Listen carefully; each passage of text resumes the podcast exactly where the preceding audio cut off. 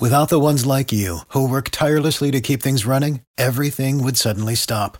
Hospitals, factories, schools, and power plants, they all depend on you. No matter the weather, emergency, or time of day, you're the ones who get it done. At Grainger, we're here for you with professional grade industrial supplies. Count on real time product availability and fast delivery. Call clickgrainger.com or just stop by. Grainger for the ones who get it done. Every team, every topic, everywhere. This is Believe.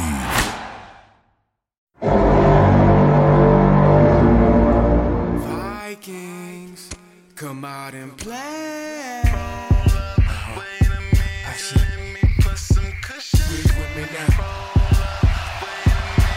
Cousins throws, passes,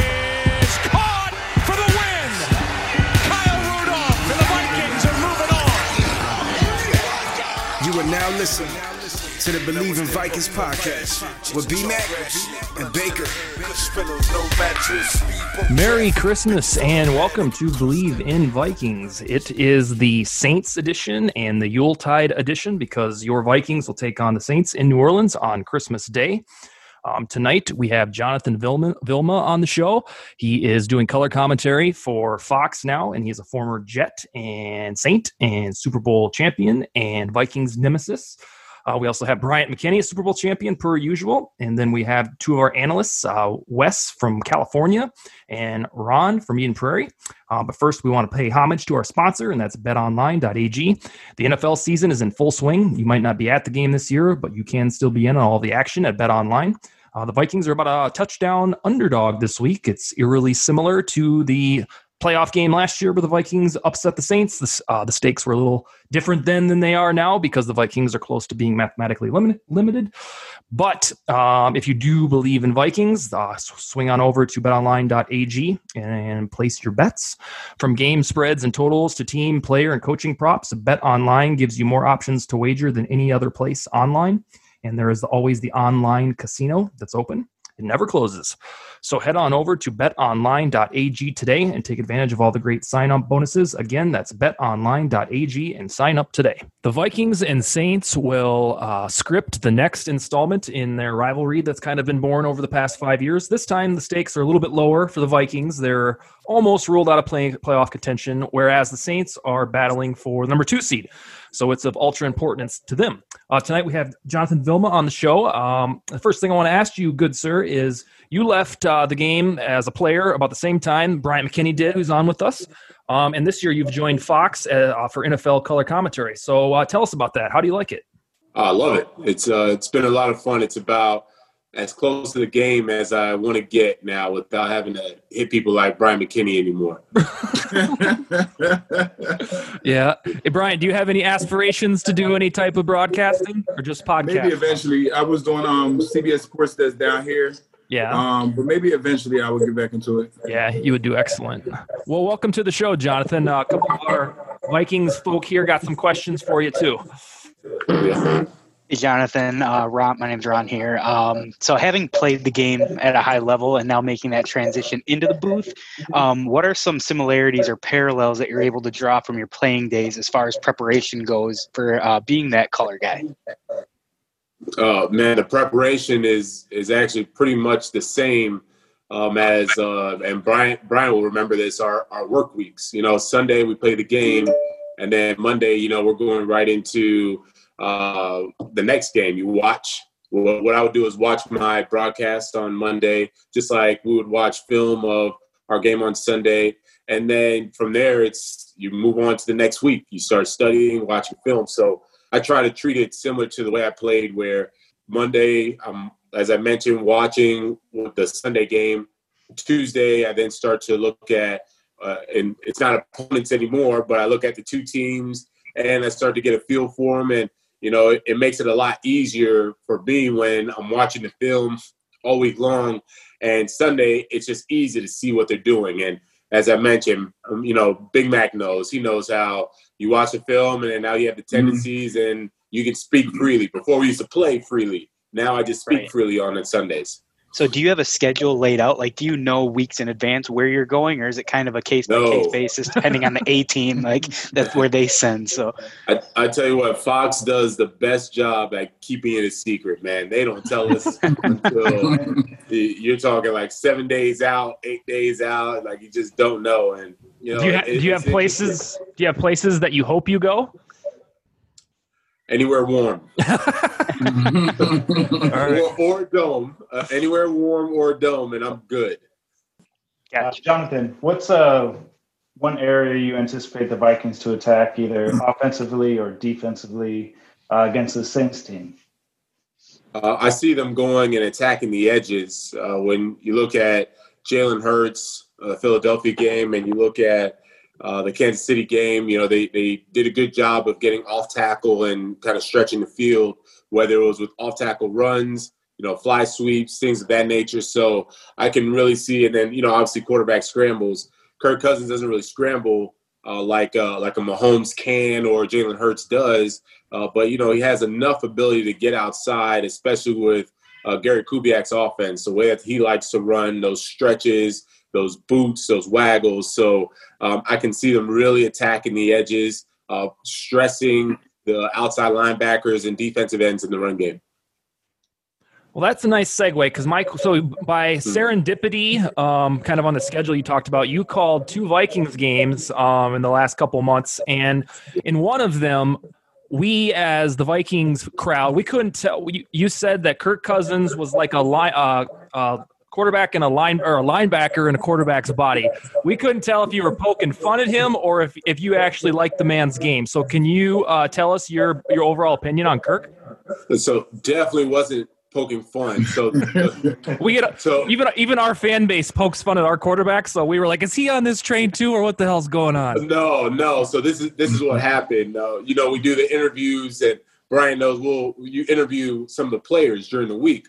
So I'm interviewing him, and the first time I interviewed him, you know, he he's got this kind of uh, uh, personality and energy that's kind of like a defensive guy. Like you start talking about hitting, and all of a sudden he lights up.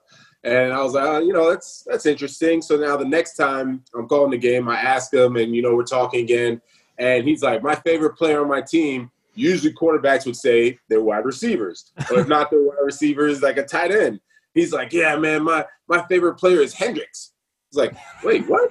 That's a linebacker. He's like, yeah, man, I just love the way he plays. He's just so awesome, man. I want my kids. I, I swear, he says, I want my kids to grow up and play like him if they go to the NFL. And I was like, what, what- this is a, a quarterback. He's making like a hundred million dollars, and he's talking about the linebacker Hendrick Kendricks that he wants to have his sons be like. And I was like, you know, this guy. Then I go back to the Washington days. You like that? You Yeah. like that? And I was like, you know what? This guy's a linebacker, man. If he could do it all over again, he would go and he would he would try to knock someone's head off. So uh, Okay. it was a, a biggest So- compliment ever. So it's the fire. Okay. Um, oh yeah. when Bryant and I were doing a show, probably in October or so, uh, I think Kirk um, is about a top 12, top 10 quarterback, depending on the afternoon. I think Bryant said about top 12, top 15. Um, where would you place him on the spectrum if you uh, care to opine on that?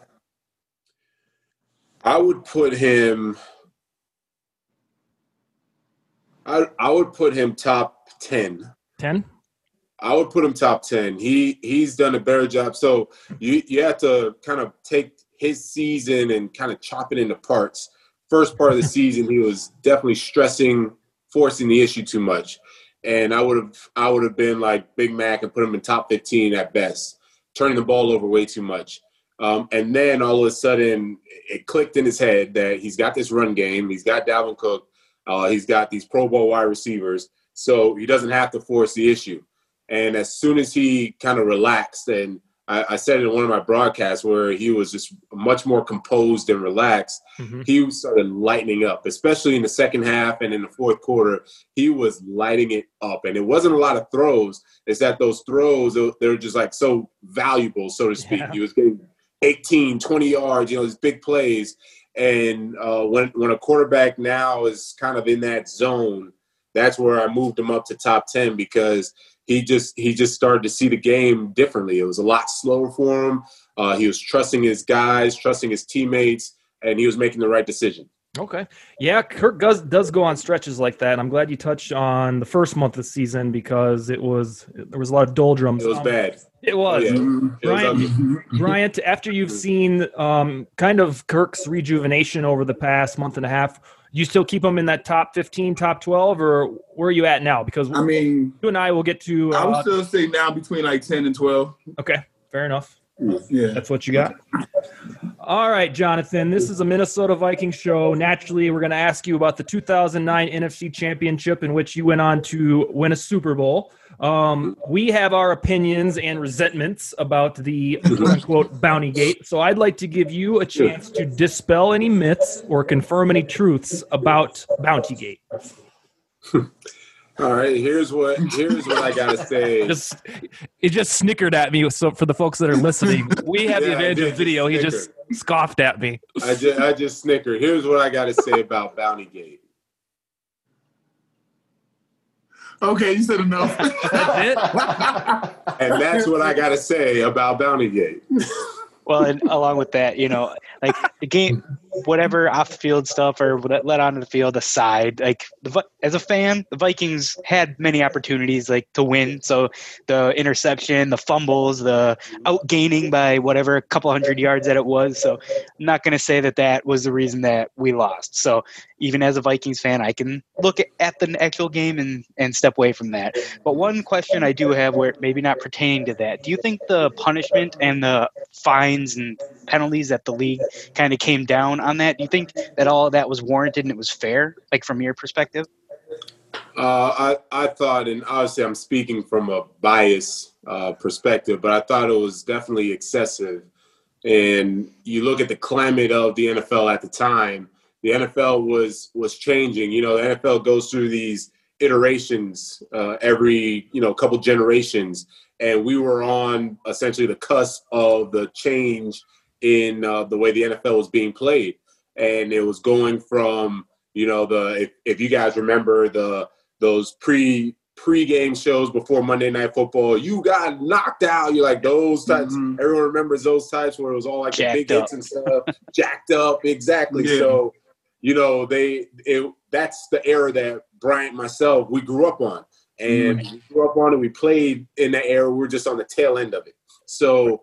Because we're on the tail end of it, and now it's kind of like a an iteration where it's more offensive minded, protect the players, etc. This was right at the time with the concussions, and now it's a, a hot topic. And so they wanted to kind of set an example, right? And the example was going to be myself, my teammates, Sean Payton, etc. And uh, that was going to be now the oh, okay, we're the I don't want to say scapegoats. We're we're the example of the past, and now we're moving into this protect the players. You can't hit a quarterback high. You can't hit a quarterback low. You can't hit a quarterback sideways. You know, if, if you sneeze on them, that's Depends a on the quarterback, though. So. Yeah, oh, that's true. That's true. Hey, hey, Bryant, That's you, true. Bryant, you'll have another boots on the ground perspective um, on some of the, the hits and whatnot. So, as a member of the Vikings, uh, who was you know seconds away from the Super Bowl, what's your take on it? Well, for me, I didn't really see the hits to the next day because I was still blocking. Um, so I, I didn't see too much film. Next, well, you know, they wanted to bring it to our attention because even though we were like leaving, they still like showed us some of the film. Um, so I was like, well, dang, I didn't realize that. I'm like, well, nobody called anything. And it was over at that point anyway, you know. So it was like really nothing you could do um, anymore. So my main thing was probably more of the turnovers, you know, that we had where we had, we weren't having all these fumbles, you know, throughout the season, and we had like three or so, you know what I'm saying, and then the interception, and we had a fumble like on the two yard line Yeah. going in. So like those type of things that we r- rarely didn't do, I feel like cost us more than probably the late hits because Brett's a tough guy, and I feel like Brett still, you know, was getting up and battling through all that he was going through. But um, I feel like some of the fumbles uh, was killing momentum and basically was eliminating touchdowns. It's And funny you 12 say that. Mac. That was that was really our our game plan. That whole season, you know, we had well, actually to start the season, we said one of the biggest issues defensively from our 08 year was that we didn't create enough takeaways. So that was the biggest emphasis going into training camp in the season. We took the ball away a lot. So once we got into the playoffs, we were like, all right, this is what got us here. So this is what we have to do if we want to win this game. This is what we absolutely must do. And yeah, to your point, it was just trying to get the ball out. That, that was our biggest thing. It worked. and the 12 men in the huddle uh, didn't help after the timeout. So yeah, that was part of our defense too. We said we're gonna make sure they get 12 guys in the huddle and then take them out of field goal range. So yeah, that was part of our defense. And again, it worked. uh, do you think Gregg Williams' coaching style is relevant uh, in today's game? His coaching style, uh, his coaching style is definitely relevant in today's game. Uh, you you always want to you know be an aggressor, especially defensively. You don't want to be on your heels. Uh, if you're saying his demeanor or bravado, the perception is know, is he's dirty. Yeah, so there, there's always been that perception since Bounty Gate. If you look at prior to that, people say he, he had uh, defenses that played hard, mm-hmm. and you know, I, I, the one thing I'd always say that Gregg Williams made sure to tell us, uh, for all the crazy stuff he would tell us, he was like, never hurt the team. And it, the biggest thing, you know, if you get a penalty, that's clearly a 15 yard penalty, you're hurting the team. So that was like one of the biggest things where it was like, hey, look, we we know to kind of toe the line, but don't cross the line. And you know, you look at some of the some of the games that they said, you know, were uh, you know malicious or anything like that. And to Brian McKinnie's point, we didn't have the penalties. Like we just we just played hard and we played as hard as we could. And um, I wouldn't call him a dirty coach. Uh, I would say that the way his style of coaching do, does need to adjust, uh, but I wouldn't call him a dirty coach, though. Okay, fair enough. Probably more of the fair word. Um, well, switching gears, I guess. Um, you know, kind of now. At least, you know, thank you for touching on that. I know I'm sure you get a lot of questions about that, especially from Vikings fans over the uh, the time. So um, I appreciate your candid uh, um, honesty on on some of that. But um, so switching gears, um, you know, obviously you got the Miami shirt on. Um, I know the Miami connection. So one of the questions I have uh, pertains to your draft class, the 2004, with six first round picks um, from Miami that year, and. I recall that vividly because Sean Taylor is one of my all-time favorite players. God rest his soul. Um, but tell me what that's like being a part of that historic draft class. Man, to be quite honest, it started my freshman year. Uh, it was Big Mac's first year at, at UM, and we saw Damione Lewis go in the first round, Santana Moss, Reggie Wayne, Dan Morgan go in the first round, and you know, I was just looking like, wow, I I, I never realized how talented we were, and because you just compete, and you know, Big Mac remembers like we we never talked about oh this guy's a first rounder, this guy's a, yeah. such and such. That we just competed. So right. this is my freshman year. I'm I'm 18 years old and I'm just out there competing, and then come to find out like wow, th- these guys that I'm, I'm next to you know, they're they're all getting drafted first round. So then the next year comes where Bryant gets drafted, Ed Reed gets drafted first round, Mike Rumph, you know, uh, Jerome McDougle. Oh no, he was the next year. Yeah, Shockey. Shockey was a first rounder. And so uh, you know, it, that's when, you know, guys like myself, Sean Taylor was a, a freshman at the time, we're looking and saying, all right, we don't have to worry about, you know, being first round. All we need to do is just keep competing and we keep competing and practicing hard and playing hard, you know, clearly we, we're talented because we can compete with the guys that are getting drafted first round. So, um, you know, fast forward two years to the draft class, to my draft class, and that's really what it was. You know, myself, DJ, Vernon Carey, Kellen Winslow, Sean Taylor, Vince Wilfork, we never really talked about it. To be quite honest, we just went out and we competed hard as hell. Um, and we figured, look, the guys that we played with, practiced against, played and won a lot of games with, they are going first round. And if I can keep up with them, well, I can keep up with anybody. And sure enough, you know, it was just kind of like, uh, you know, everything fell in line with with my class having six guys get drafted in the first round. So along with that, just to elaborate a little more, like with Sean Taylor, for example, I know obviously his the tragic situation that happened there, um, what 13 years ago now. So, how where do you think he would have ended his career as for terms of all-time safety? Um, like I, because I feel like his trajectory with the being able to play the run, the passing game, like man, he was a thumper and he was excellent in coverage as well. So, so think think about what you said for a second. He was a thumper, he was violent, and he could make plays on the ball. I would say any safety at 6'2", 240 pounds that can do that, he's Hall of Fame, right? And so that's where that's where I would have put him with his talent. But going back to kind of the changing of the guard with the NFL, his style of play would have very quickly been uh, perceived as dirty because he was he came in and like you said 04 in in kind of the, the last end of that era where you could still be violent and you can make hits wide receivers coming across the middle and people celebrated that then all of a sudden on Brian and my way out, you're regarded as a dirty player. You if you swipe a guy that's coming across the middle, like all of a sudden now that's that's frowned upon. Like James Harrison kind of went through it, right? He was considered a beast, and then all of a sudden because of changing the guard, the the the tone changed on James Harrison when all of a sudden he's now considered a dirty player. And I'm like, this is just the same guy that mm. played hard as hell. So I I, I would have I, I say Hall of Fame as a status, but I would have seriously been concerned that he would not have been able to adjust his game, the physicality of his game, to the new era. Like it, it just wasn't in him. He he was. it wasn't in him at all. At all. he was. He, he didn't let up at the Pro Bowl.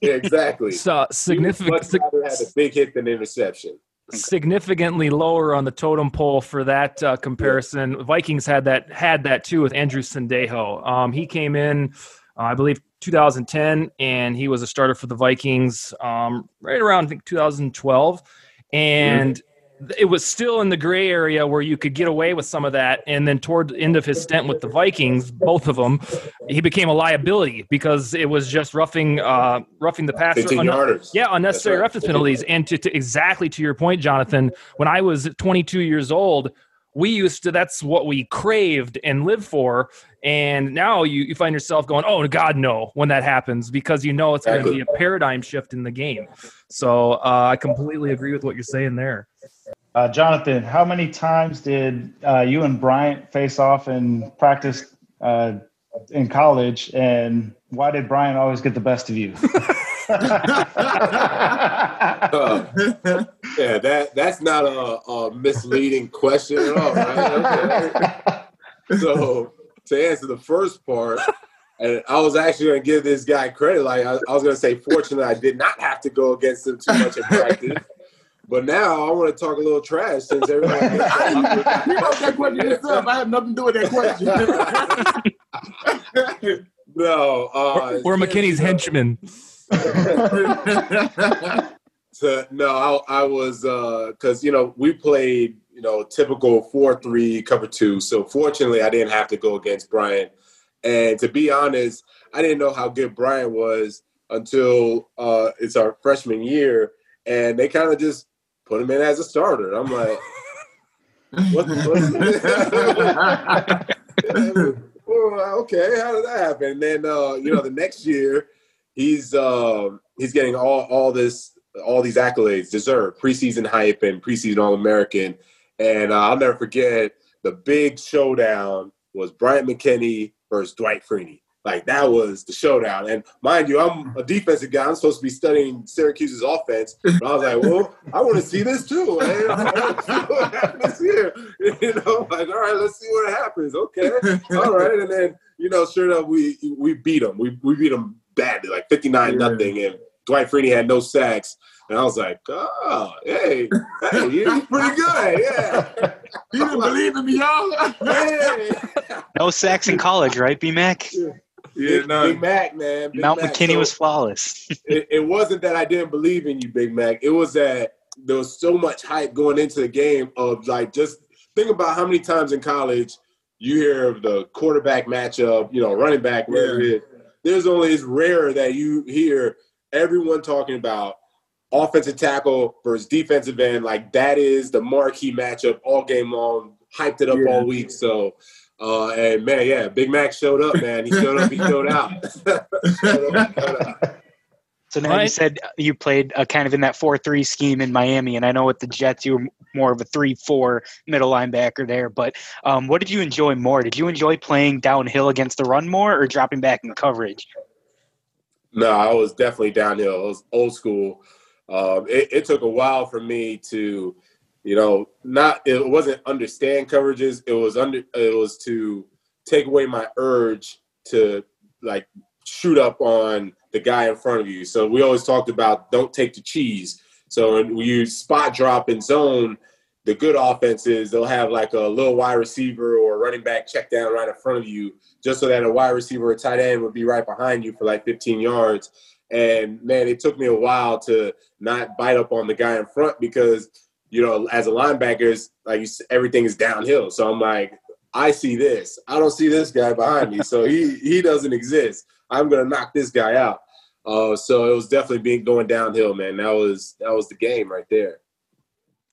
Well, we touched on the NFC Championship, um, but uh, outside of that, you played the Vikings, Jonathan, four different times in your career. Um, so, aside from that NFC Championship, can you share one of your best or most memorable or worst Vikings uh, memories? Anything that comes to mind?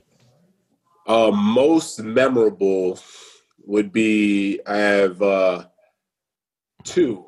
All right, I'll give you. I'll give you one. All Well, right. I'll give you the short one. I'll give you the short one. I'll give you the other one. Uh, we play. We play the Vikings to start the 2010 season, and I I pulled my dislocated my groin. finger that game. Yes. Okay. So you, I remember that game, and I pulled my groin like week two of preseason. So I'm rehabbing, rehabbing, rehabbing, and I'm like, "There's no way I'm not going to play in this game." So uh, I'll never forget. Coach is like, you know, it's okay to sit out, and the reason why is because of Adrian Peterson. So he's like, it's okay to sit out. You know, they AP is he's that dude. So you know, it's okay. And you know, linebackers were tough guys. We're idiots. So I'm like, nah, I'm playing. I'm playing. and I mean, I'll never forget. It was like first series, and he just catches like a, a little check down, and I think I'm gonna go up and make a tackle, and he goes and just ah, ah, ah, just doesn't move on me, and I swear I did not touch the guy, and I was like, whoa, my groin is like oh split out different ways, and I was just like, oh, this was just a horrible idea. So I had, had to sit out, and coach was like, yeah, what did I tell you? I was like, yeah, you're right.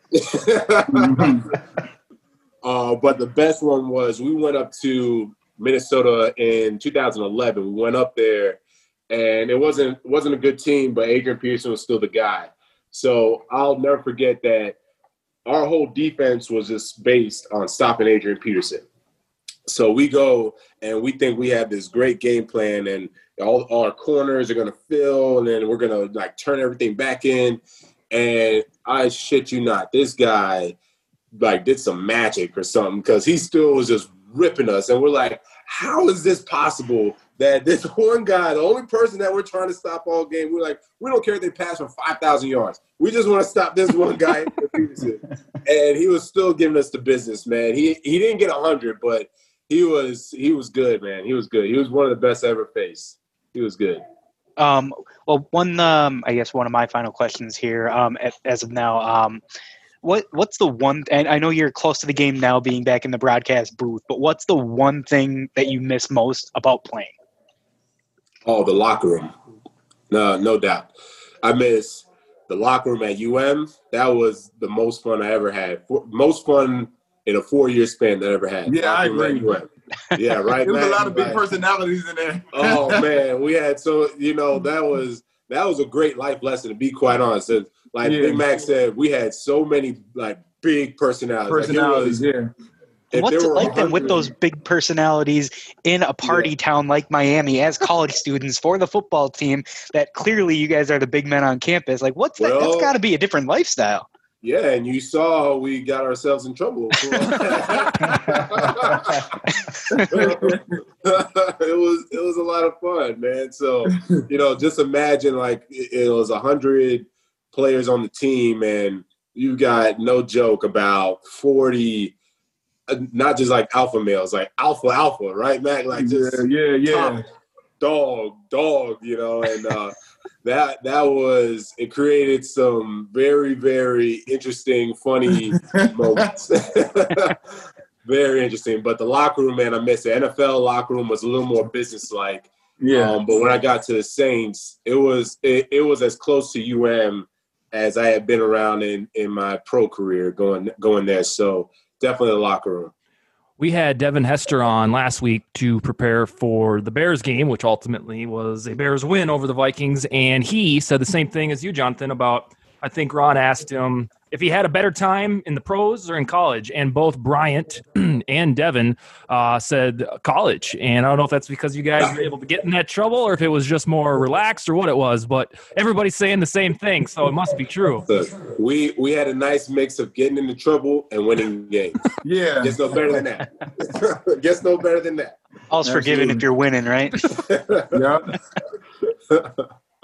Uh, stepping back into that Miami locker room, if uh, the turnover chain was around uh, when Oh. you were playing, would you have rocked it? oh, Oh, one thousand percent. Man, let me tell you something. When that four years ago, when they first rocked that turnover chain, I'll never forget the first game. Very, it was Bethune Cookman. They pulled that thing out, and I'm watching, and I'm like, why didn't we think of that? I was Right. I was like, how did we not think of that, man? We went to texting each other like, hey, did you just see that? You see that chain? We're like, what the? Oh my goodness! And I'll never forget the the first D lineman. It was a D lineman that got it. I can't remember his name, but he got it, and he didn't really know how to act with it. Like he got it, he put it on, he kind of just sat there. He didn't realize how cool he was until everybody was like, "Whoa, man!" That thing. Oh, I would have rocked that thing so hard. That that would have had us playing. That would have had us playing hard. we played hard. That would have had us Right. playing real hard. Oh, So who who came up with that? I'm not a huge college brain. Who came up with that? Do we know? So it was uh, a mix of Manny Diaz. He was a defensive coordinator at the time. Uh, one of our uh, former offensive linemen, Joel Rodriguez, Big Mac, and uh, who uh, who I forgot who put him in contact with uh, the jeweler. Um, I can't remember who put him in contact with the jeweler, but it was like a collaborative effort where Manny was like, we really need something to like get them going. Going back to creating takeaways, they, they weren't creating enough. He was like, we need to get something to get them going. It was him, or Mike Rumph. That's that's who it was. Okay. Him, Mike Rumph, Joel Rodriguez. They collaborate on that, and I, to be quite honest, I thought they should have retired it after that season. Like it, it got no better than a ten game win streak Yeah. uh, first in college in takeaways at the time. Like it got no better than that, man. It was just awesome. Okay, Jonathan. The last two questions for you, and then we'll get you, uh, get you on out of here. Um, how far will the Saints make it in the playoffs this season? Ooh, good question. Um, I'm looking at the. I'm just playing the seeding out in my head right now. Uh, they would be playing the Bucs, right? I think at the Uh, yeah at the moment. At the moment they'd be playing the Bucs. They would win that, um, and then after that they're playing the highest of the seeds left, which I would take would be Not the East. no, definitely God no, not the East. I- I'm Cardinals, looking at a Rams or or Seattle, and uh, you know I think they'd be playing Arizona right now. But either way, you know they would have to really get the run game established again. Uh, the defense has to adjust to playing these mobile quarterbacks. So you look at the Cardinals, Seattle, these mobile quarterbacks that they could definitely have issues with. Um, you know, with Brady, it was easy because he's a statue back there, and it fits perfectly for that defense. Um, so I could see them, you know, divisional round definitely. They they got to correct a few things if they want to get to the championship round. Yeah, the other thing I was writing uh article today about this matchup, some stuff that people might not know about, this, about the stats and whatnot, and I hadn't realized how much or how frequently the Saints have been penalized this year. They're the most penalized team in the NFL. Um, it's about 67 yards per game, and Yeah. so I- I think that can be cleaned up, but uh, that's not going to help come playoff time if it's uh, if it still lingers there. Yeah. All right, the last one, and we appreciate you joining, Jonathan. Um, this one's kind of a softball. Give us your Super Bowl prediction. That's not a softball. That's listen. Half, half the Vikings fans hate me. Actually, probably like eighty percent hate me because they think I'm a dirty player. So now I'm gonna make this prediction. It's gonna be wrong, and I'm gonna get all the Instagram posts from all these Vikings fans about how I don't know shit and I don't know football, and I need to I need to just get done, be done, just move far, far away from football. But uh, man, Not all Vikings fans are like that, but the ones who are the most vocal are the ones that are probably the most the idiots. So Yeah, uh, to look, be fair. Trust me, I, I've heard it all. I just laugh at the, the half of it. Actually, some of it's pretty funny, creative, but uh, definitely AFC Kansas City. Okay. Uh, but actually, oof, I could see the Bills really giving Kansas City a run for their money. Really giving them a run for their money. But in this scenario, I'm going to go Kansas City, and I'm going to go with. I'll take Green Bay, but it's uh, I'm very hesitant. Here's why I'm hesitant. They will give you that one crappy game at the worst time. Thank God. right? And I, I, you just don't know when it's coming, but it's coming. Yeah. And uh, the they they've got everything you want: pass rusher and Za'Darius. Obviously, they got a quarterback. Run game is there, like everything you want. But they'll just man, they'll wet the bed one they time. get allergic to tackling at times. And- and yeah, right. And you, That you Saints just don't game. know. Yeah, and you're like, I don't get it. You know, I just don't get it. So, you know, I'll, I'll take them because when they're on, they're on. Uh, but I, I say that with a lot of hesitation. One thing um, that I don't, kind of along that lines, that uh, I don't understand is why the Titans don't get much love. It's like people think they're a fluke. They've got probably the best running back, if not second best in the game. I think Ryan Tannehill has shown enough to prove that he's not a game manager. I think he's an upper echelon quarterback. And then you've got Vrabel coaching the defense. But Mhm. no, nobody, none of the national punditry to me seems to believe that they can challenge anybody. And I think they, I think they've got the blueprint with defense, ability to run the ball, and then a quarterback who can make the throws. But it's just not a sexy uh, talking point to take them. I would I would agree. It's not sexy. I would also say, Dustin, that they have not shown the ability to have a counter off of Henry. So let's say. Henry doesn't go for buck seventy five to to win a game, right?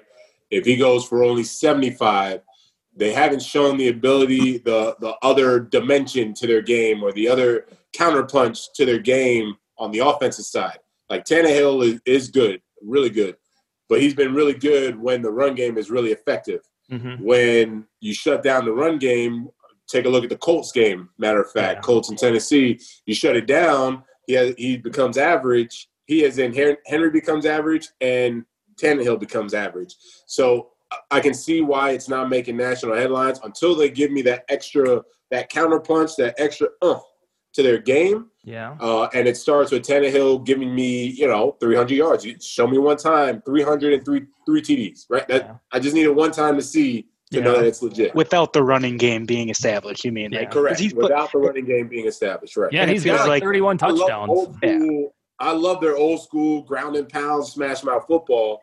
But if you can contain it, you have a really, really good chance of winning.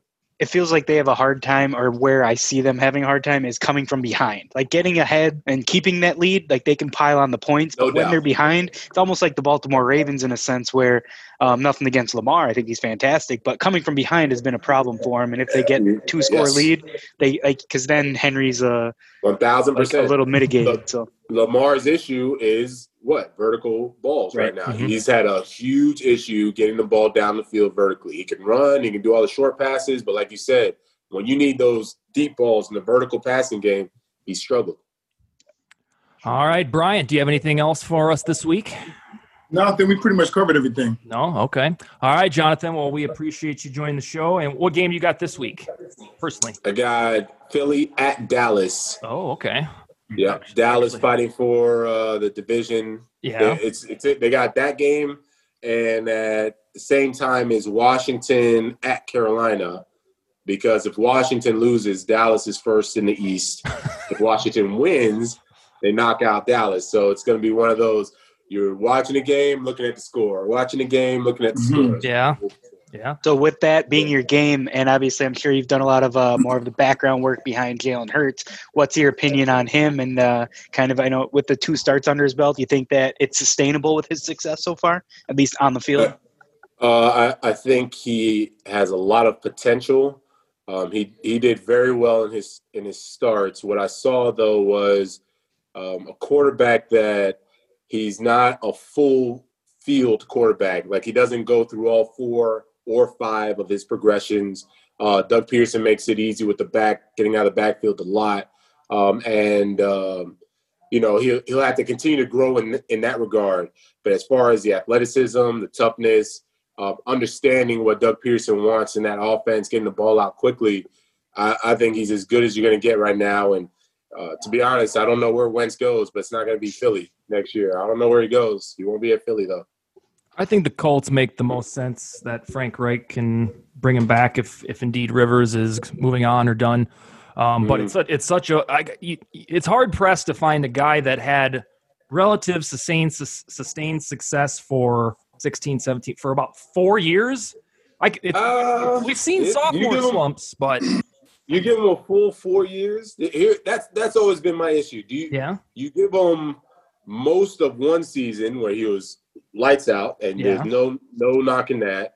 After that, He's every time he was on the cusp of having a good season, he got hurt or he didn't Yeah. really have a good season. It, that's that's just what it's been. yeah. All right. Well, fair enough. Well, that's all we got for tonight. Tune in to the Vikings and Saints on Christmas Day. I believe it is 4:30 p.m. Eastern time. Um, but we will uh, talk to you next week to preview the Lions game and Skol Vikings. Thank you.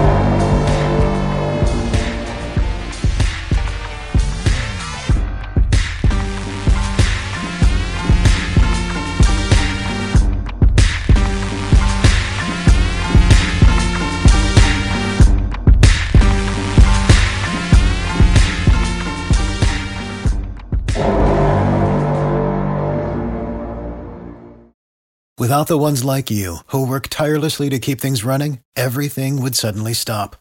Hospitals, factories, schools, and power plants, they all depend on you. No matter the weather, emergency, or time of day, you're the ones who get it done. At Grainger, we're here for you with professional grade industrial supplies. Count on real time product availability and fast delivery. Call clickgrainger.com or just stop by. Grainger for the ones who get it done.